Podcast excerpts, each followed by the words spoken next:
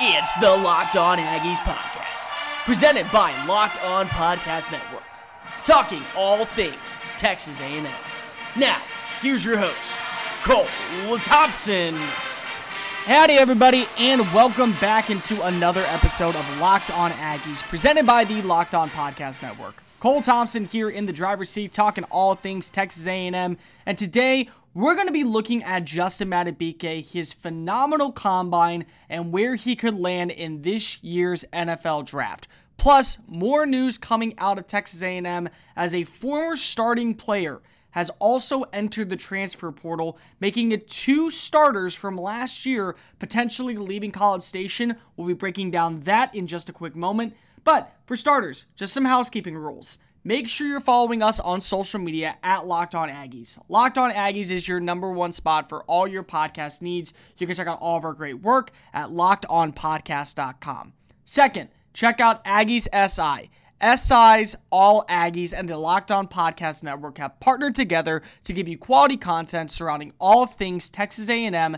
Check out all of our great written work as well as every single episode of Locked On Aggies at si.com slash TAMU. And last but not least, if you like me, you like what I say, you don't like what like what I say, it's really simple. All you gotta do is follow me at Mr. Cole Thompson. I am a Mister. My name is Cole Thompson. It's that simple. Don't wear it out at Mr. Cole Thompson, at Aggies SI, and last but not least, Locked on Aggies.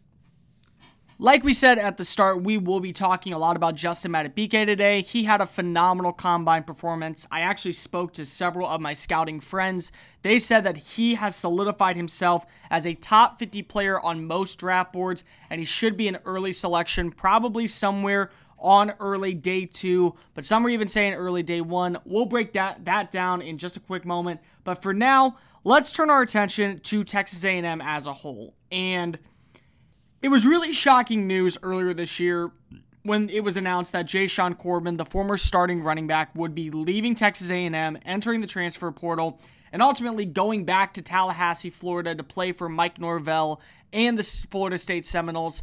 That was the team that he originally was going to play for coming out of Rockledge when Jimbo Fisher was there.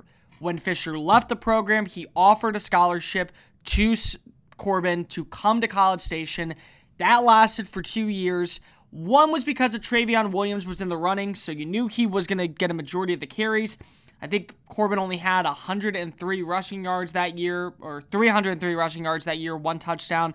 This past year, he played in a game and a half before injuring his hamstring, missing the remainder of the season. And with the emergence of Isaiah Spiller, it looked like Corbin was going to be playing a secondary role. So he decided to go to the school that offered him first and see if he can make a name for himself with the departure of Cam Akers. Well, now, another big name who came from the same recruiting class as Corbin has entered into the transfer portal, or at least could be entering into the transfer portal. Starting sophomore safety Leon O'Neal Jr. tweeted out earlier this week that he would be leaving College Station, entering the transfer portal, and looking for elsewhere to play for the 2020 season. Last Thursday, he would tweet out, "I want to thank Texas A&M for everything. Every game was one I'll never forget. Win, lose, or draw, the 12th man never lost their spirit. I want to thank my brothers for the love and support. Our bond will forever be lasting. I have now placed myself in the transfer portal. Hashtag wake 'em up. The biggest thing with wake 'em up is it just shows how impressive a social media presence can have when it comes to a player. Few players had that type of demeanor surrounding A&M like O'Neal Jr. He was a guy who on social media helped represent the Aggies in a positive light, keep fans excited about the season coming ahead. Uh, this is a guy who, when I look at in the future, is going to have a tremendous career as a self marketing specialist because of everything that he does already is leading towards him being that type of guy at the next level. So I do think that no matter where he ends up going, he could have still a stellar career because of his physical presence on social media, but also his playing career. I mean, you literally look at his numbers, he had a very solid playing career during his time at Texas A&M. As a two year player, getting nine starts this past season, he collected 55 total tackles, five tackles for losses, a pair of interceptions, four pass breakups, uh, and he also averaged 12.5 yards per interception return. Uh, everyone's going to probably remember his best game being that Gator Bowl against NC State at the end of last season. And that's going to be a game that a lot of people are going to hopefully wonder maybe this isn't the end of Leon O'Neal with us at College Station. And right now, the report is there's no guarantee he does leave A&M. During Monday's fourth quarter drills, you would hear Jimbo Fisher announce the uh, assessment of what was going on. O'Neal was still on campus at the facilities, not working out with the team, but still in the process of being there. And, and this is what Fisher had to say about what was going on. He's still in school with us right now. We'll handle this internally, which could mean that O'Neal is in the process of something similar to what Glenn Beal went through, where he put his name out there saw some answers, maybe saw some things that he liked, looked at some schools that maybe were interested in him, but at the same time, spoke to Coach Fisher, spoke to his family, and ultimately returned to the program as the third string blocking tight end and will be a part of the 2020 season. But here's a fun fact that we found out from Fisher players don't have to tell you that they're entering the transfer portal. They could just one day wake up, walk out, call the NCAA, find out how to get in, and go. That's all they have to do. Fisher said they don't have to come to us. They can just go straight to the compliance, get into the portal, and go. They can do what they want to. You'd like to meet with them and talk to them if you can. Some guys want to, some guys don't. Just make sure you have a plan. You ask them, do you have a plan of what you want to go or what you want to do? Hopefully, guys don't just go do it to do it, but by the way the rules are, they can do whatever they want to do a lot of those guys you don't want to go, but sometimes guys want to go. This is kind of complicated because of at the same time when I look at Leon O'Neal, I do think he is a vital part of this defense. He had a great year working with Keldrick Harper uh, and Demani Richardson. He got a majority of playing time. He was a part-time starter, part-time, you know, he maybe got the starting role, but then there were games where Richardson played more than him. But overall, this was a guy who had every intangible to be successful and made the most of his time and was expected to have a breakout campaign this upcoming season. So I don't know if Fisher's ready to let him go, but you look at some of the talent that's sitting in the wings right now with a five star defensive back in Jaylon Jones, a four star safety, the number one safety out of Illinois in Antonio Johnson, an older Demani Richardson, I mean, if O'Neal wants to go and he doesn't want to be a part of the program, Fisher doesn't have to keep him. That's also part of the rules when you look at the whole transfer portal. You can enter it, but if you enter it, you now give up an opportunity to potentially lose your scholarship with the program and have to go join by walking on at another school or walking on at your own program. So Fisher could have the ultimate say if he wants him back. Ultimately, do I think he transfers? I do. I think that O'Neal is a great player, but I just don't know because of Keldrick Harper's back. Richardson had a good year. It just doesn't seem like he's going to be a fit as a full time starter. And with newer guys coming up to replace at least Harper next year, maybe if he comes back, it's a one year and then he goes to the NFL, like we saw with Devanny Renfro. But Fisher makes the ultimate call. I think he wants him back. I just don't think O'Neal wants to be back. So if this is the end, Hopefully, you enjoy wherever you go, Leon. I don't have a problem with you transferring. Do what's best for your career, and I think everyone at Texas A&M, true Aggie fans, will realize you were a great part of the defense for two years, and they cannot wait to see you thrive at a different school. Speaking of thriving outside of school, Justin Madubuike, the team's highlight player in this year's 2020 NFL Draft, did his combine workouts on Saturday, and boy, he had a good one he had about as good as you can get, and we're going to be breaking that down in just a quick moment. Locked On Aggies, presented by the Locked On Podcast Network. Cole Thompson here in the driver's seat, talking all things Texas A&M. Guys, if you're not subscribed to the Locked On Podcast channels, any of them, not just mine, any single one that you like, you need to ask yourself a question: What are you doing with your life? We have over two dozen college football shows ready for your listening ears, plus a ton of other content surrounding tech, uh, surrounding other sports, NFL, NBA, NHL, MLB, and of course, fantasy football. So check out all of our great work at lockedonpodcast.com. Going back to NFL draft coverage, we've already broken down Braden Mann. We've looked at Courtney Davis. We've looked at Kendrick Rogers. And now it's time to look at Justin Madubuike. This was the prize hen of the group of maroon and white players up at Indianapolis at Lucas Oil Stadium this past weekend. Everyone was looking at this guy to be someone to be a trendsetter, maybe keep the tradition of keeping A&M players near the top of draft boards. And honestly, it's going to be really hard to say he wasn't a winner walking away this week. Maybe he wasn't the elite winner or the biggest winner of the day, but you can't say that he was a loser by any sense of the word. When you look at his numbers, he was voted as one of the top combine performers. He finished in the top five in bench press. He had 31 reps on the bench, only following Khalil Davis, Kenny Willekes, and DaVon Hamilton out of Ohio State. They all had 32 and 33 reps. Then you also got to look at some of his other things. The three cone drill, a 737 plus a 1.37 10 yard split, along with a 4.83 40 yard dash time at near 295 pounds, really 300 pounds if you want to round it up, to be completely honest. Kid was flying. Kid was making a name for himself. Kid was doing everything that you wanted Madubuike leaves College Station as a winner. He leaves Indianapolis as a big time winner. And now you wonder what his stock is going to be. I reached out to a couple scouts that I really like, guys who I've been talking to for a couple years, and they all told me the same thing. I don't know if he's a first round prospect. Maybe some teams view him that way. Maybe other teams believe he could be a solid addition on day two but he certainly has solidified himself as one of the better defensive linemen in this year's draft class. And I don't really think I needed to hear that.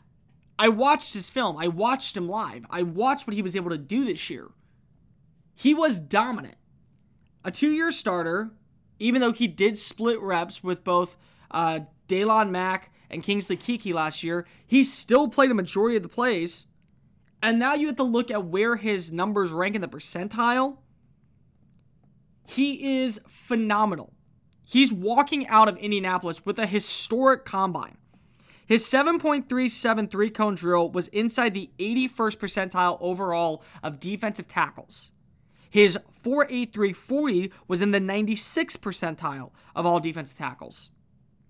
It was also the fastest time by a defensive tackle on the first 10 yards over the last two seasons per uh, next gen NFL stats. They tweet out this Texas A&M defensive tackle Justin Madubuike was one of the biggest winners of the night, rushing for a 4.83 40-yard dash, 1.373 10-yard split at 293 pounds. Madubuike also recorded a 7.373 cone drill, the fastest of a DT over the last two years. I think now you got to look at some of the other things that he was able to do. Mike Elko did a fantastic job getting him ready for the NFL by playing him in multiple gaps and multiple schemes. I think it was Thursday afternoon. He was talking a little bit about what he believes he could play at the next level, and he's not sold that he cannot play anywhere. He was able to play as a one technique, a two eye technique, a four technique, a three technique. He even played a little bit of five tech on the interior side, uh, going off of the guard's outside shoulder. So he's a multi purpose player. I think that's the biggest thing. You want a guy who's going to come in and make plays and be dominant and find ways to win at all levels of the field. This is a guy who can do it. And he's a guy who can win in the trenches.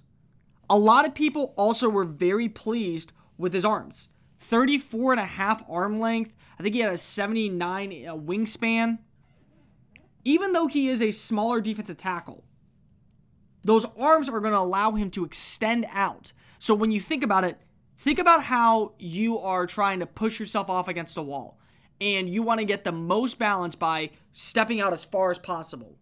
When you do that, you're extending your body.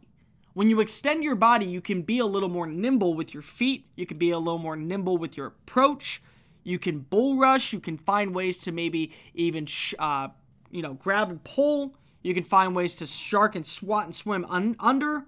You can spin out of deals. You can shuck a player. There's many ways that you look at this where you win. And Madubuike, with his arm length, is going to be able to do that at the next level. And then I think you got to throw in that 40 time. You don't see many guys running a 483 sub 300.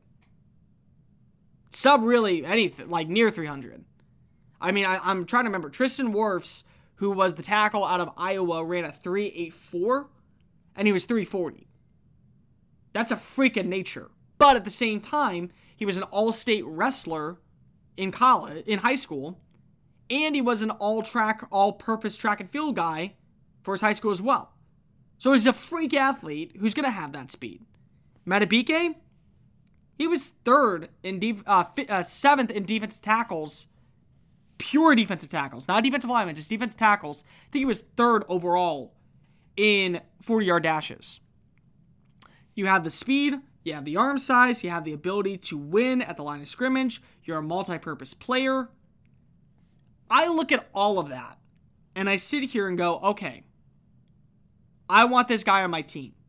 Because if, if I'm playing a 3 4, I can play him as a 4 tech. I can maybe play him as a 5 tech, maybe add a little bit more weight on him just to get him a little bit more acquainted.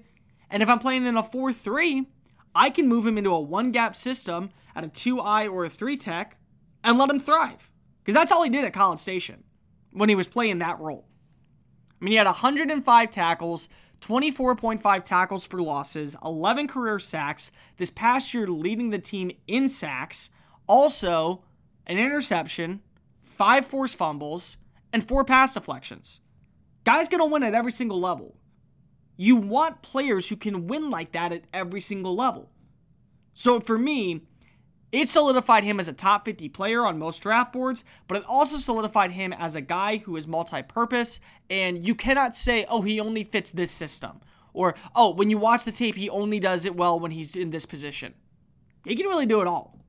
And I think that's a huge positive with teams looking for defensive hybrid players that need to be able to kind of contend and find ways to win at multiple levels of the field, especially in different defensive formations. I don't think he's a day one starter, but I do think he's a role player early on in his career, which will allow him to be a high draft pick. The question is now, where do you draft him? I mean, is he merited of a first round grade? Or is that early day two selection, like some of the scouts I've been talking to are saying, is more plausible? Well, we'll be breaking that down in just a quick moment. Locked On Aggies, presented by the Locked On Podcast Network. Cole Thompson here in the driver's seat, talking all things Texas A&M. Guys, remember, make sure you subscribe to the Locked On Podcast Network at lockedonpodcast.com and follow us on all of our social media platforms at Mr. Cole Thompson, at Aggies SI, and last but certainly not least, at Locked On Aggies. We're talking NFL Combine, and we're breaking down Justin Madubuike, the final player from Texas A&M who made their mark at the NFL Combine this weekend. And you know what? They always say save the best for last. He was the best for last. We already announced it.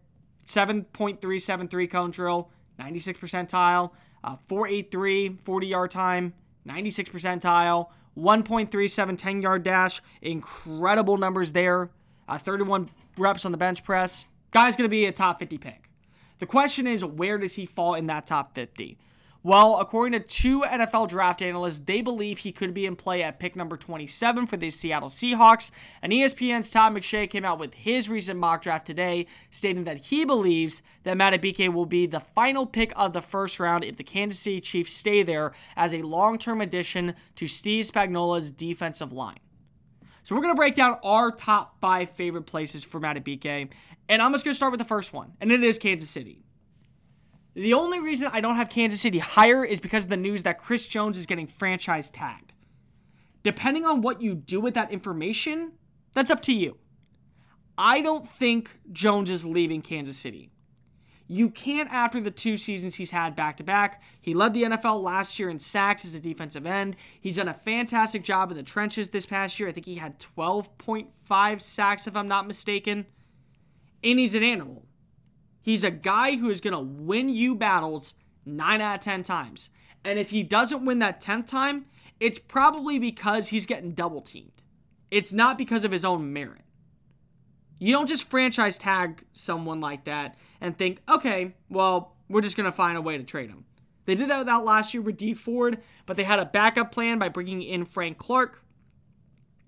I think he fits Steve Spagnuolo's defense, and I'm not going to rule this out because I think it'd be a great addition to a line, but I'm not sold that this is the best place for him. Number four for me is the Jacksonville Jaguars, and here's why. Jacksonville runs a base 4 3 defense, and they are going to need to find a way to add some more depth to that defensive line. Yes, they have Taven Bryan, who is supposed to be the next coming at defensive tackle. He's been okay in his second year. Third year is going to be the year where he really needs to break out. And they just released Marcell Dareus, veteran defensive tackle, spent many years with Buffalo, then goes to Jacksonville. I mean, it makes sense. But I'm looking at right now, with him being gone, they have a glaring need of defensive tackle. They have two first round picks. I think if they were to go, whether it be linebacker with Isaiah Simmons or Patrick Queen at pick number 20, or you look at a guy like a cornerback and Kristian Fulton at pick number 19. If some freaking miracle, Jeffrey Okudah, who I think is probably the second best defensive player in this year's draft, falls to number nine, they're going to take him, and that's going to be a slam dunk pick. So if they address those needs or they go offensive tackle to pair with Jawaan Taylor to move Cam Robinson inside, I do think that Madubuike would be a great addition with that early second round pick. They have an early second that I do think that they're going to be able to turn into something. Maybe they trade one of their first round picks to turn it into something a little bit more.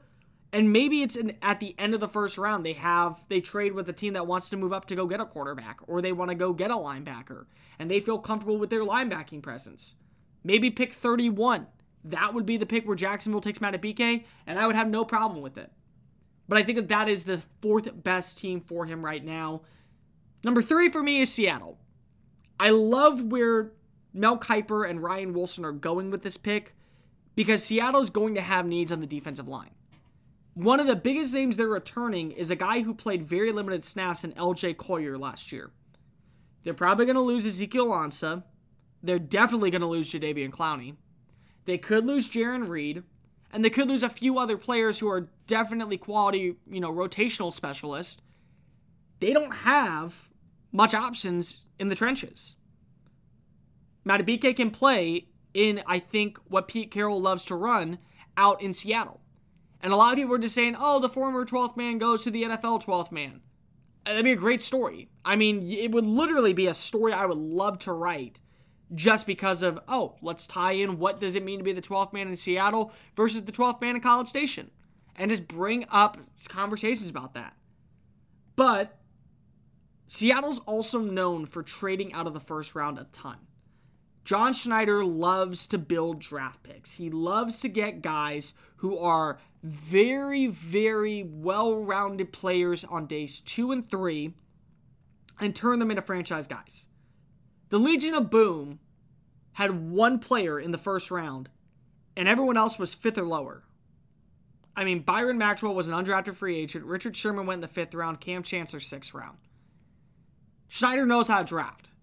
But if he drafts out of the number 27 spot, is off the table. Number two is the team where he was just at, the Indianapolis Colts.